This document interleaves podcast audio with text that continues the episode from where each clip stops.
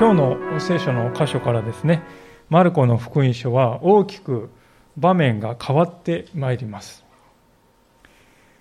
これまであのイスラエルの北の方にあるガリラヤ湖の周辺がですね、イエス様の活動の中心地だったんですけれども、このじゅっ章からあとはですね、南のユダ地方がですね、中心に変わるんですよね。で、このユダの中心にはですね、ご承知のようにあのエルサレムがあります。エルサレムはイエス様が十字架につけられる場所であります。ですから、このマルコのじゅっ章に来るとですね、この書いた人のマルコは何を伝えたかったかというと、イエス様の活動がいよいよですよ、地理的にも、またこの段階の面でもですね、いよいよこの核心に近づいてきているということをここで表そうとしているわけですね。で、それはですね、イエス様の弟子としてついてきている人々にとっても同じであるのだということです。このじゅっ章はですね、全体として結婚のことから始まり、次に子供のことに行き、そして財産のことに行き、そして最後に人々に仕えるということに、そのような流れで語られていくんですね。で、結婚とか子供とか財産とかね、こう人に仕えるということはですね、神に仕えるということは、まあ、弟子としての生き方の一番基本的な部分ですよね。ですから、そういう基本的な部分においてキリストの弟子として生きていくということはどういうことかをイエス様はこれから語ろうとしておられる。イエス様の地上での生涯の締めくくりがですね、いよいよ近づいてきている中で、弟子道の真髄っていうのは何なのかということをイエス様はこれから教えようとしていかれるわけですね。で、その最初に位置しているのが今日扱われているこの結婚と離婚というこのことであります。では、それはどのようにして始まったのでしょうか。発端はパリサイ人からのある質問でした。いち節からに節をもう一度お見せしますが、イエスは立ち上がり、そこからユダヤ地方とヨルダンの川向こうに行かれた。群衆がまたイエスのもとに集まってきたので、再びいつものように彼らを教え始められた。するとパリサイ人たちがやってきて、イエスを試みるために、夫が妻を離縁することは律法にかなっているかどうかと質問した。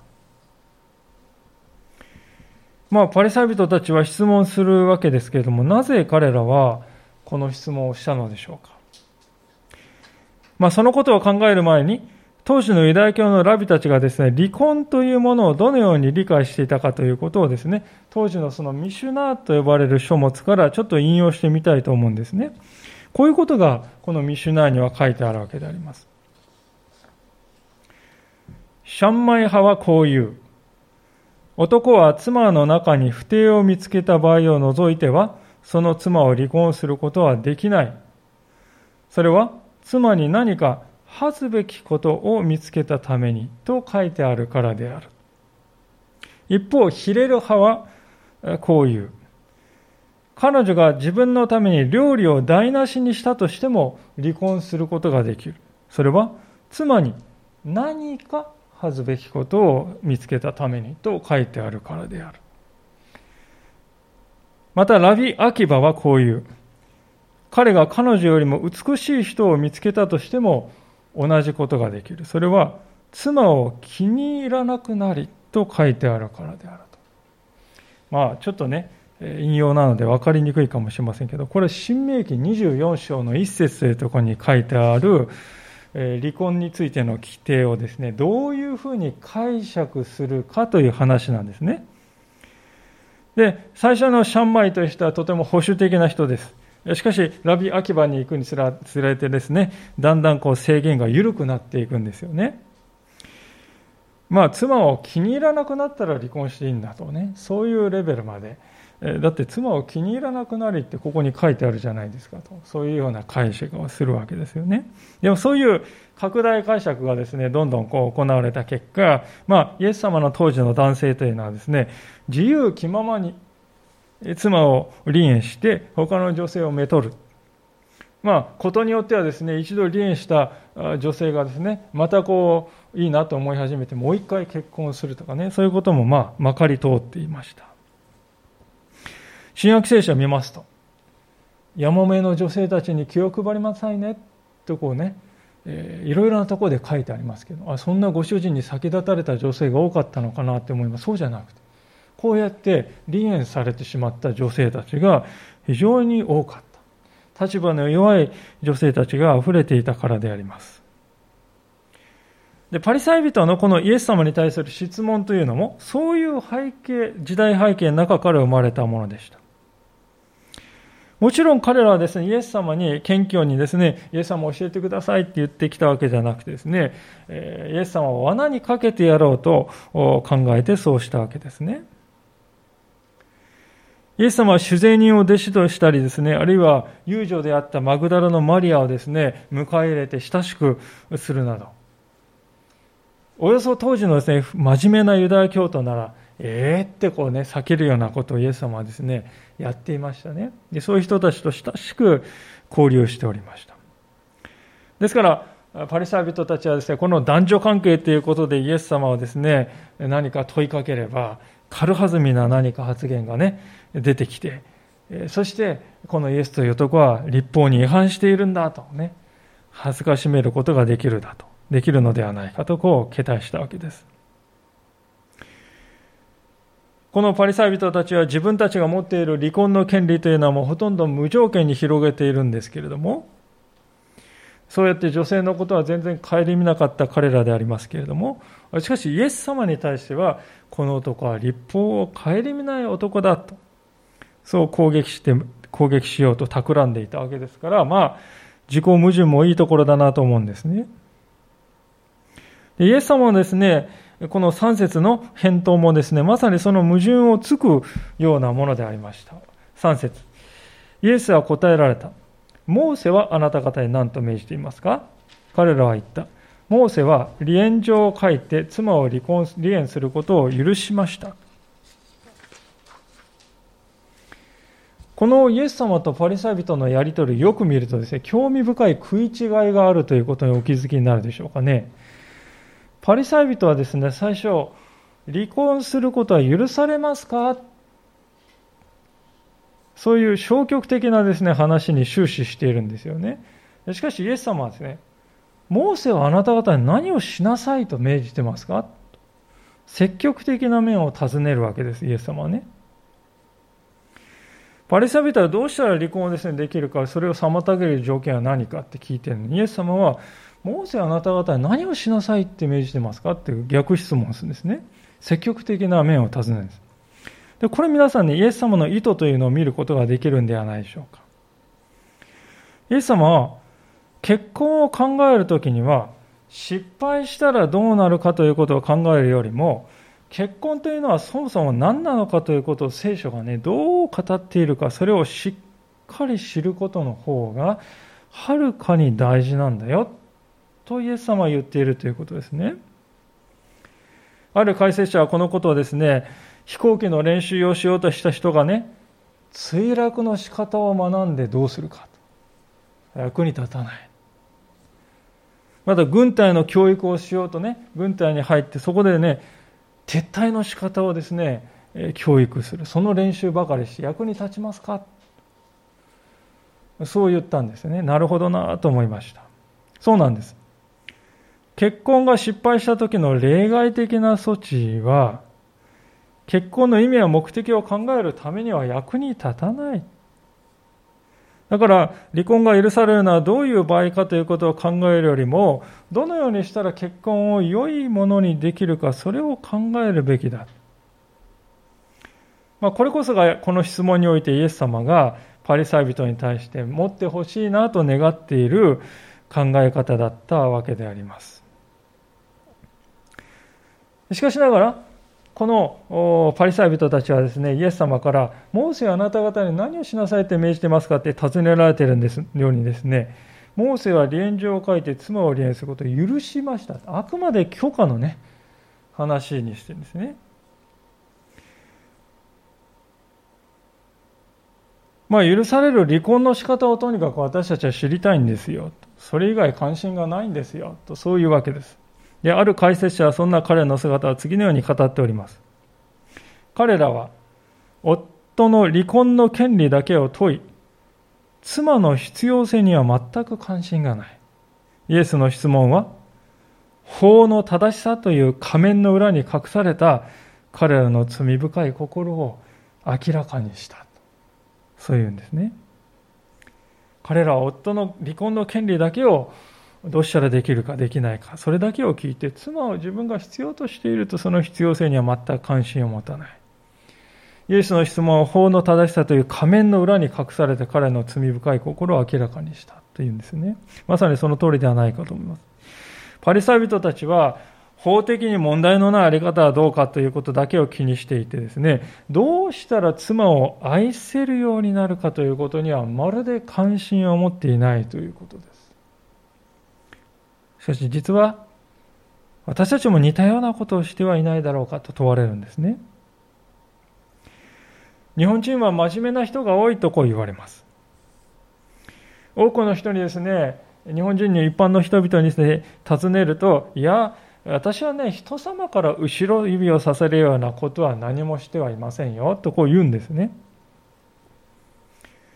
でもこれはですね、消極的な考え方ではないでしょうか。人から非難されないように、それだけを考えているんです。どうやったら人から非難されないで生きられるかということが一番大事なことになってしまっているんじゃないでしょうか。イエス様が願っているのはそういう生き方ではなくて、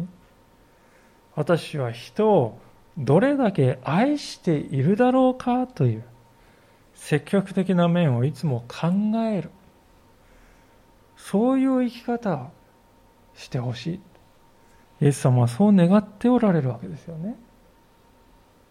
それがはっきり分かるのがですね、ご節のイエス様の答え方であります。ご節、イエスは言われた。モーセはあなた方の心が固くななのでこの戒めをあなた方に書いたのですと。まあ、これを読むと大前提としてですね、神様の願いはどういう場合でも人が悔い改めて心を柔らかくして相手を受け入れて、そしてやり直してね、回復していくということ。それがイエス、神様のね、えー、願いなんだ。どんな時でもそれが願いなんだと。そういうことがあるということはわかりますよね。で、神様はそういうことを願っている。どういう場合でも私たちは悔い改めてね、心を柔らかくして相手を受け入れてまたやり直そう。それが神様の願いなのに、しかし人間の側がそれを拒むんですよね。そして神様の願いを踏みにじっているというこの現実があるわけです。例えばどうでしょうか。相手が変わるべきだ。相手が変わることばかりを求めて、自分は一向に変わろうとしない固くなな、固くなな姿があるのではないでしょうか。あるいはまた、もう何十年もこのやり方でやってきたんだ。今更変われっこないさと決めつけてしまってね、変化することを拒んでいるこの固い心ないですか？石のような心が。実は変わる勇気がないんです。そうなのに、何かと理屈をつけてですね、もう変われないんですって変えてしまってね。実はでも変わる勇気がないだけなんだけども、変われないに変えちゃってる。そういう、まあ、狡猾さ。あるいはまた一般化する。これは私だけじゃないですよ。これみんなやってることじゃないですかと一般化して、自分の固くなな性質をですね、えー、免罪するそういう姿勢はないでしょうか。あるいはまた、今の自分の生き方に問題があるのに、これ最初の決断が間違ってた。あの判断ミスが、そういう判断ミスのせいにしてですね、結果的にもうしょうがないから今の自分はもう変わらなくていいんだと、そういう言い訳に使っている人もいるかもしれません。そういう人たちをイエス様は見てきて、私は信仰者ですよ、熱心に神様を信じてますと言いながらも、世の中の人々とはその点で何ら変わらない固くなな性質を残したままのイスラエル人たちを見てイエス様は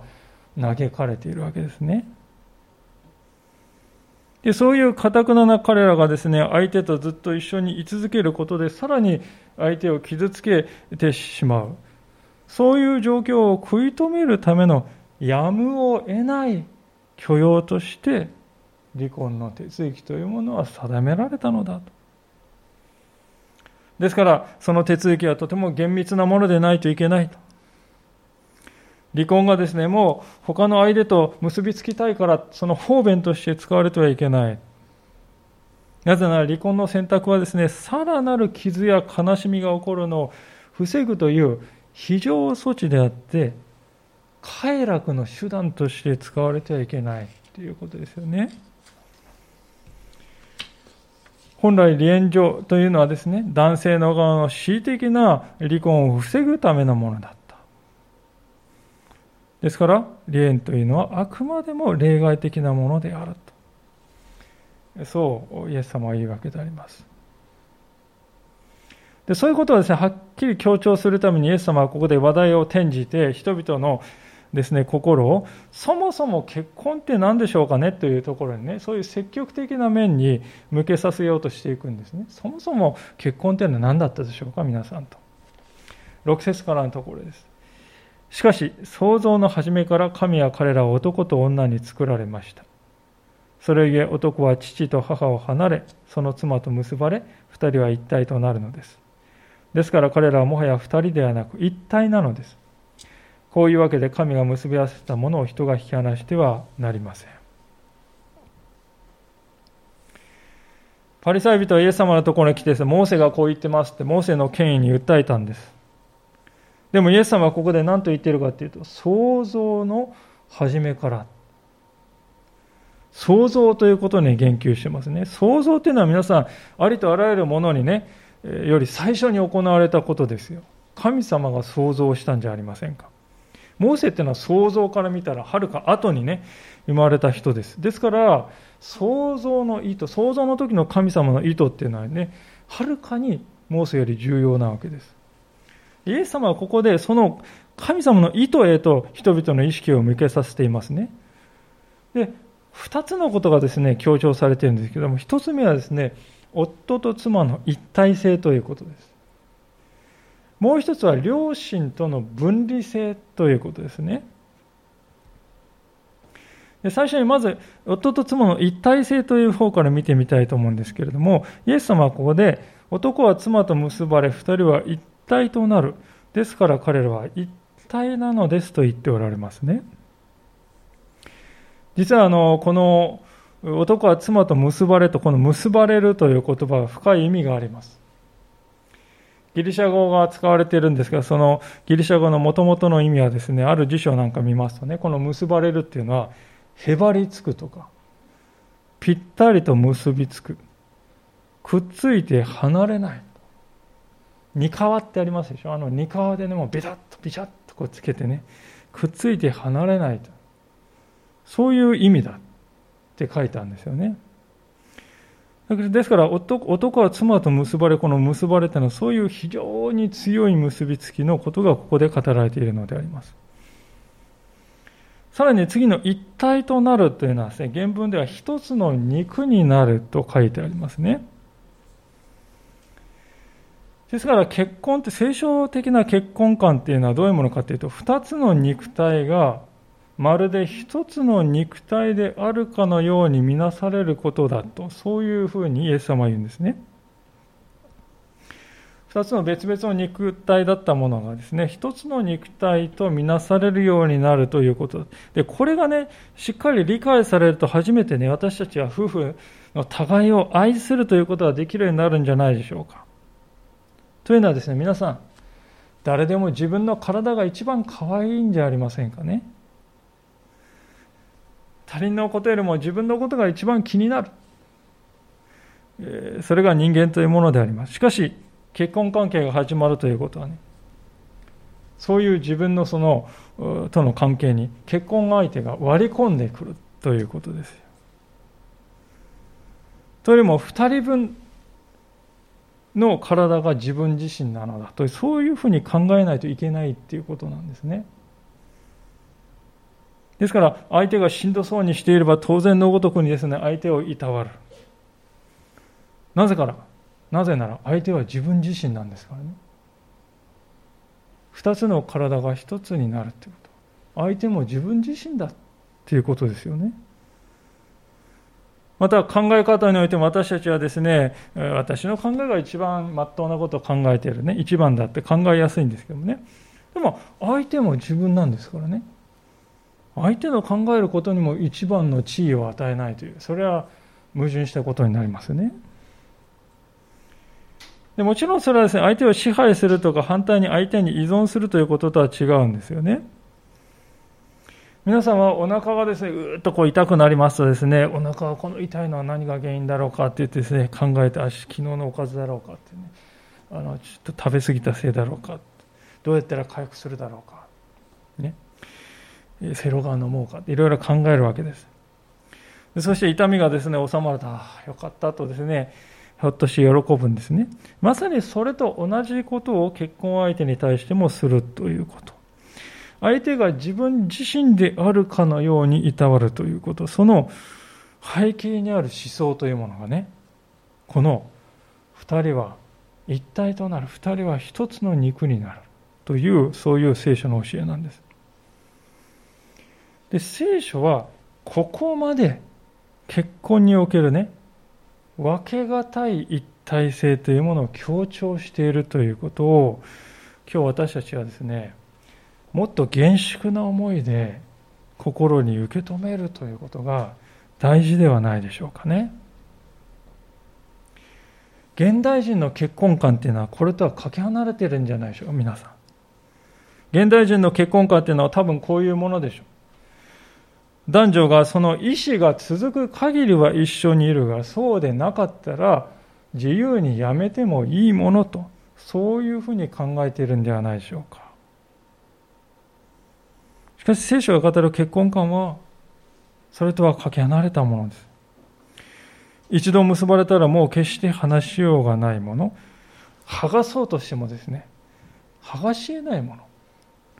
それが神様が男女の結婚婚ということを考えるときに、初めからそういうことを望んで男と女とを創造された、そういうものとして結婚を神様は望んでおられたということですよね。で、それがですね、夫と妻との関係という、その話しようがないものである。で、一方ですね、父親母親との関係というのはですね、これ逆なんですよ。全く逆なんです。離れるべきものとですね、えー、イエス様は、まあ、聖書は規定しているわけで、これが第二のポイントであります。赤ちゃんが生まれた当初は違うんです。母親と赤ちゃんはですね、一体であるかのように行動しますよね。まあ、一体であるかのようにというか、もともとは一体だったんですね。体の一部、母親の一部として赤ちゃんは成長してきたわけです。で、それが始まりで、しかしおぎゃーと生まれてですね、だんだん赤ちゃんが成長していくとですね、その距離というのはだんだんだんだんと広がっていくわけであります。というの、というよりもですね、広がっていかねばならないということですよ、聖書が語っているのね。つまり親子関係というのは本質的にですね、一体であったものが分離していく、そういうものなんだということです。で、なんでそれがですね、非常に大事かって聖書が言っているかというとね、親との関係が分離していかなかったらですね、別なものと一つになれないじゃないですか。結婚する相手とですよ。ですから結婚する二人の関係はぴったりくっついて引き剥がせないぐらい密着するためにはですね、この二人の間に何か挟まっている。いや、それはダメなんですよね。皆さんも何かですね、これとこれをくっつけたいっていうね、な両面テープとか接着剤買ってきてるときですね、わざわざその間に紙を挟んでね、接着しようっていう人は誰もいないんじゃないでしょうか。そんなことをすればですね、くっつかないでね、ポトッと落っこってしまうわけです。しかし結婚関係の中でこれをやってしまう人が大勢おります。親というものが間に挟んだまま二人が一つになろうとするんですね。これはうまくいかないのは当然であるということです。ですから聖書は言うんです。人は父と母から離れなければならない。もちろんそれは親を捨て去れという意味では全くない。そうではなく、親とのあらゆる依存的な関係から脱して、精神的に自立しているということ、そして経済的にも独立しているということであります。で、そうでなかったらどうして結婚する相手とね、密着することができるかということですね。ですから、まとめますとですね、こういうことです。親子関係というものは、一つだったものを、二つに分けていく営みです。で、結婚関係というのは二つだったものを一つに密着させていく営みです。で、その後者のために前者が必要なんですよね。二つのものが一つに密着するために一つだったものは二つに分かれていかなくてはならない。私たちは常にこのことを意識しながら子供を育てていくということが大事であります。それがね、聖書が語っている神の知恵というものです。それは人が創造された時から今まで変わることがない大原則だとイエス様は言うんですよね。で、こういうわけでイエス様はですね、当時の男性一般が考えていた結婚観また離婚観というものを根本から覆すようなことをおっしゃるんであります。で、それはですね、パリサイ人だけではなく、弟子たち、聞いていた弟子たちにとっても、えーっとですね、目を丸くするような衝撃的なものだったようですね。それで彼らは後でプライベートな時にイエス様にもう一回質問したんだと書いてます。じゅっ節、家に入ると弟子たちは再びこの問題についてイエスに尋ねた。イエスは彼に言われた。誰でも自分の妻を離縁し別の女を妻にする者は妻に対して姦淫を犯すのです。妻も夫を離縁して別の男に嫁ぐなら姦淫を犯すのです。イエス様は一体何をおっしゃったんだろうかと思うわけです。はっきり誤解しようがないことはですね、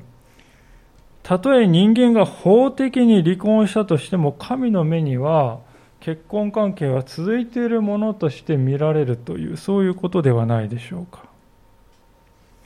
だからこそ法的な離婚をした後にですね、再婚すると姦淫に当たるのだとさえイエス様は言うんですよね。このイエス様の言葉っていうのは昔から議論を呼んできたわけであります。特に過去に離婚をなさったそのような経験のおありの方にとっては、この箇所は非常に大きな葛藤を与える箇所でもありました。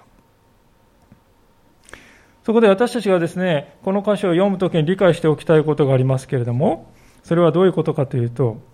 この箇所だけを見てですね、結婚と離婚という問題についての全てのことが語られていると、そういうふうに、えー、理解する必要は必ずしもないということです。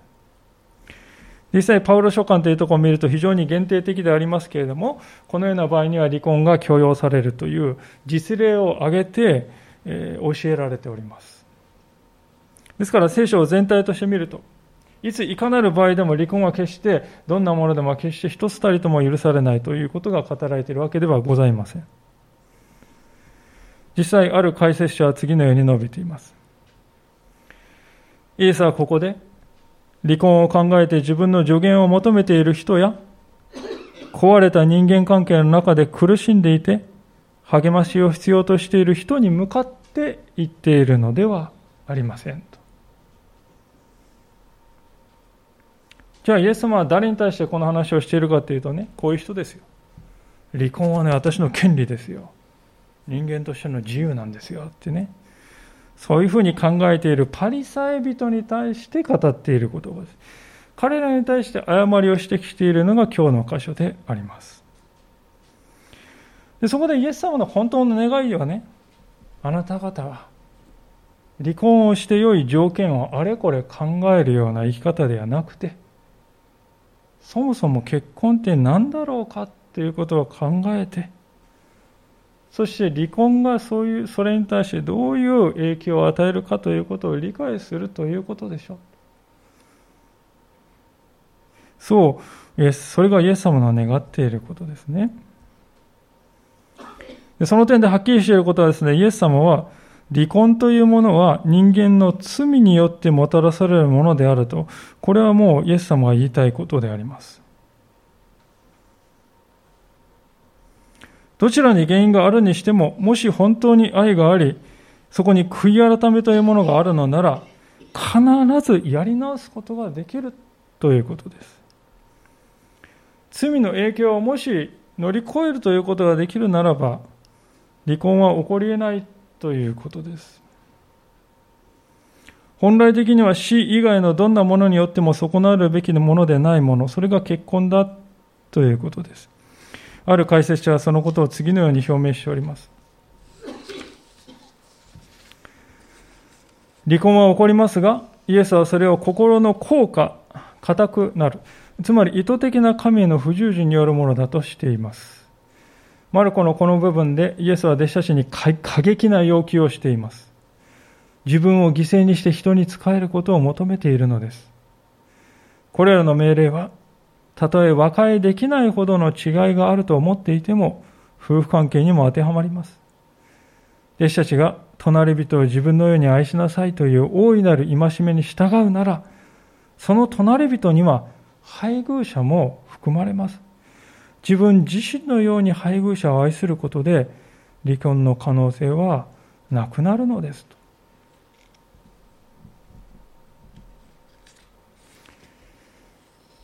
イエス様は実際にはですね、権利とか自由という概念で結婚を理解してはいないということなんですね。そもそも結婚の関係において互いが相手に対してですね、権利というものを主張しないということを聞いてくれない、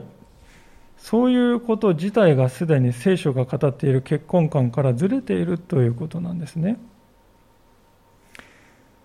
結婚は一つの肉体になることだとイエス様は言われることからもそれはわかるでしょう。例えば私たちの体の中ですね、肺が心臓に対してですね、私のところに血液を送ることはそれはあなたの義務なんですよって言いますか。あるいはまた心臓が肺に対してですね、私にはあなたから新鮮な血液を受け取る権利があるんですよなんてことをね、言い合うような関係、体の中でね、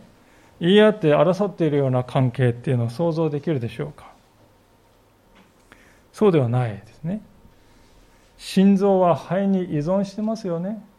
肺が血液をきれいにしてくれなかったら心臓は生きていけない。そしてまた肺は心臓が血液を送ってくれなかったら生きていけない。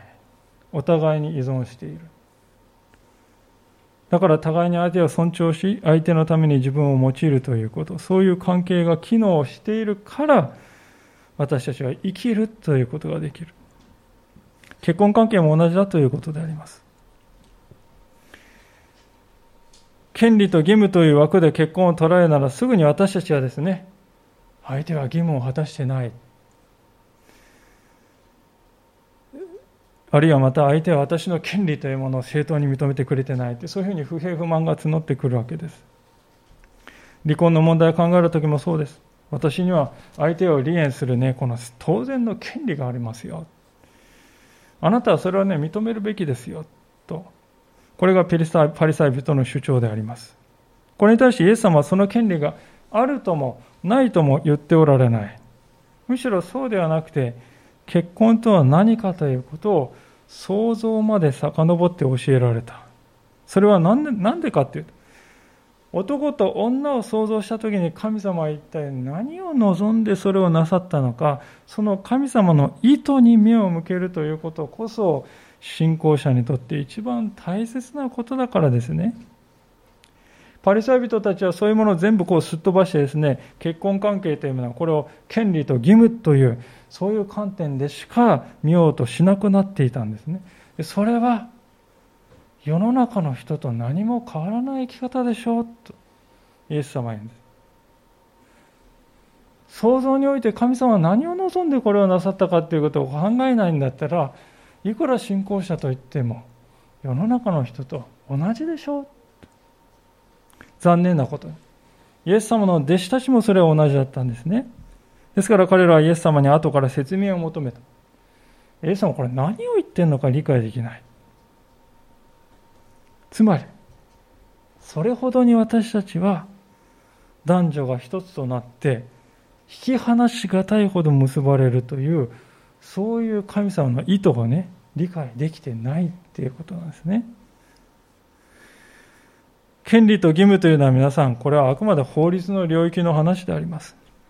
しかし神様が定めた結婚関係は法を超えて働いていくものだということですね。ですからイエス様はここで法的に離婚したとしても、それがあなた方の一体性というものを無効にしてなかったことにすると、そういうふうに考えてはいけませんよ。神様はそういうふうには見てませんよ。あなた方はそのことを知らないといけませんよとおっしゃったのであります。ここに私たちクリスチャンは一体どういう法に基づいて生きているのかという信仰の根本的な領域に関わる問題が提起されているように私は思います。この世の法と、それとも神の願いという、そのどちらを究極の権威として私たちは生きていくのか、それが問われております。しばしば私たちはこの世の法というものを神様が願われていることよりも上にこう置いてしまいます。そして結婚の関係においてもですね、相手に対してこれ私の権利ですよ、あなたはそれをすることは義務ですよ、そういうふうにぶつけてしまうんですよね。そうして自分が神様の望んでおられる、願われていることをないがしろにしているということを忘れてしまっています。でこの箇所でイエス様はですね、弟子たちすら驚くような、ある意味過激に感じることを言っておられるのはですね、私たちの方がねじれている、私たちの方がそういうねじれた現実の中を生きているのだということに気づかせるためにイエス様はあえてこういうことを言われたわけですね。私たちはですから、この結婚と離婚という考えるときに、この世の法とですね、神様を願われていることがまあぶつかるように感じるときもあるわけですね。そのとき私たちは神様を願われている方をですね、できる限り優先する必要があるということです。それが信仰を持って生きるということの意味なんですね。それは苦しみをもたらすものではなく、反対に真の意味で人間らしさというのは私たちにもたらすものなのだと聖書は語ります。つまりどういうことかというと、私たちは権利と義務で語られる人間関係から愛と恵みによって育まれる人間関係へと私たちを導こうとしておられる。それが神様の、イエス様の願いなんです。その意味でこの神の法っていうのは私たちを縛りつけてがんじがらめにするもんじゃなくてね、本当に私たちを解放するものじゃないでしょうか。夫婦関係が本当に権利と義務だけの関係になっていることほど辛く苦しいことはないですよね。そこから神様がふたりをどのようなものとして創造されたか、そこに私たちは心と思いを向けていってほしい。それが真の意味で私たちをね、この世のこのさまざまなしがらみや束縛からね、解き放って自由にしていくものではないでしょうか。このことをしっかりと理解しながら、主の前に共に歩んでいきたいと思います。お祈りをいたします。